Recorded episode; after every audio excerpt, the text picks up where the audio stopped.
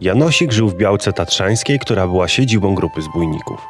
Zbóje jako panowie Podhala nikogo się nie bali. Byli bowiem silnymi mężczyznami o rosłej posturze. Janek nie chciał pracować dla pana tak jak reszta chłopstwa. Za nieposłuszeństwo syna kazano pobić ojca, co było przyczyną jego śmierci. Chłopiec nie miał już nikogo na tym świecie.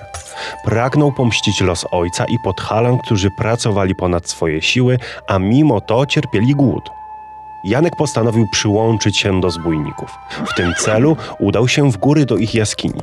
Aby zostać zbójeckim kompanem, musiał przejść ciężką próbę i wiele sprawdzianów.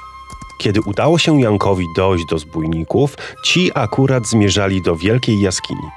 Niedaleka znajdowała się druga jaskinia zamieszkiwana przez boginki. Była ona po drugiej stronie Niedźwiedziej Góry.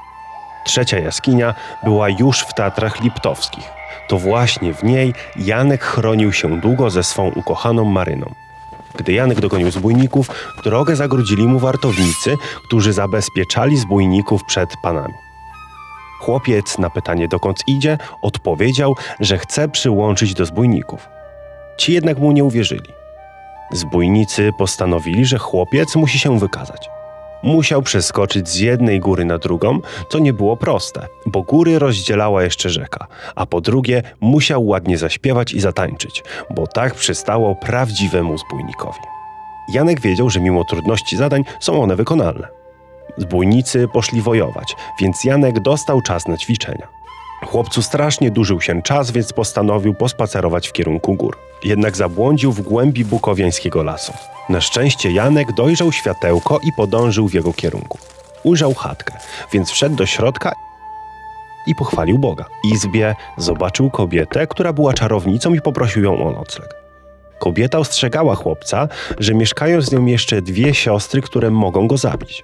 Janek jednak nie miał siły iść dalej i postanowił spędzić tam noc. Ułożył się wygodnie na ławie i zasnął. Gdy przyszły pozostałe dwie czarownice, postanowiły nie zabijać Janka, gdyż bardzo chłopiec im się spodobał. Musiał jednak poddać się próbie. Polegała ona na położeniu rozpalonych węgli na brzuchu.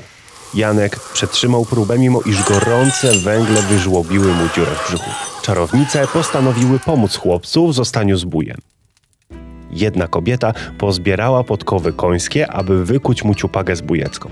Druga upolowała zwierzę, aby mu wykonać opaskę zbójecką. Trzecia zbierała len i uplotła mu koszulę. Ciupaga pomogła mu przeskakiwać z góry na górę i mogła rąbać ośmioro drzwi naraz. Na dziewiątych traciła swoją moc. Opaska dawała mu nadprzyrodzoną siłę, tak, że mógł wyrywać drzewa z korzeniami, a koszula nie przepuszczała kul. Rankiem Janek wyszedł z chaty na spotkanie ze zbójami. Przypomnieli mu o warunkach, które musi spełnić, aby do nich dołączyć. Chłopiec odbił się na ciupadze i przeskoczył z góry na górę. Harnaś jednak nie chciał przyjmować Janka do swej zbójeckiej grupy, więc zadecydował, aby Janek zmierzył się siłą ze zbójnikami. Oczywiście dzięki koszuli pokonał wszystkich. Wobec tego postawił mu się sam harnaś. Było trudno pokonać harnasia, gdyż siłą dorównywał Turowi. Jednak za pomocą podarków od czarownic udało się pokonać Jankowi i harnasia. W dowód szacunku harnaś zdjął swą wysoką zbójecką czapkę. Założył mu ją na głowę i nazwał Janosikiem. Odtąd wszyscy szanowali Janosika. Teraz obaj byli panami Podhala. Janosik zabierał bogatym panom, a pomagał biednym, aby nie pomarli z głodu. Zawsze wymykał się wojsku z rąk. Postanowiono więc uciec się do podstępu. Powiedziano Marynie, że Janosik po słowackiej stronie znalazł sobie inną dziewczynę, którą kocha. Było to podstępne kłamstwo. Janosik nigdy nie zdradzał Maryny. Maryna uwierzyła w te kłamstwa i postanowiła pomóc wojsku. Gdy Janosik tylko wszedł do izby, Maryna odpięła mu pasek, zdjęła koszulę i rzuciła je do przepaści razem z ciupagą. Po chwili wbiegła straż, aby pojąć Janosika. Maryna dopiero wtedy zdała sobie sprawę, że to pułapka i co właśnie zrobiła. Sąd wydał wyrok powieszenia Janosika na haku za pośrednie, czyli ostatnie żebro.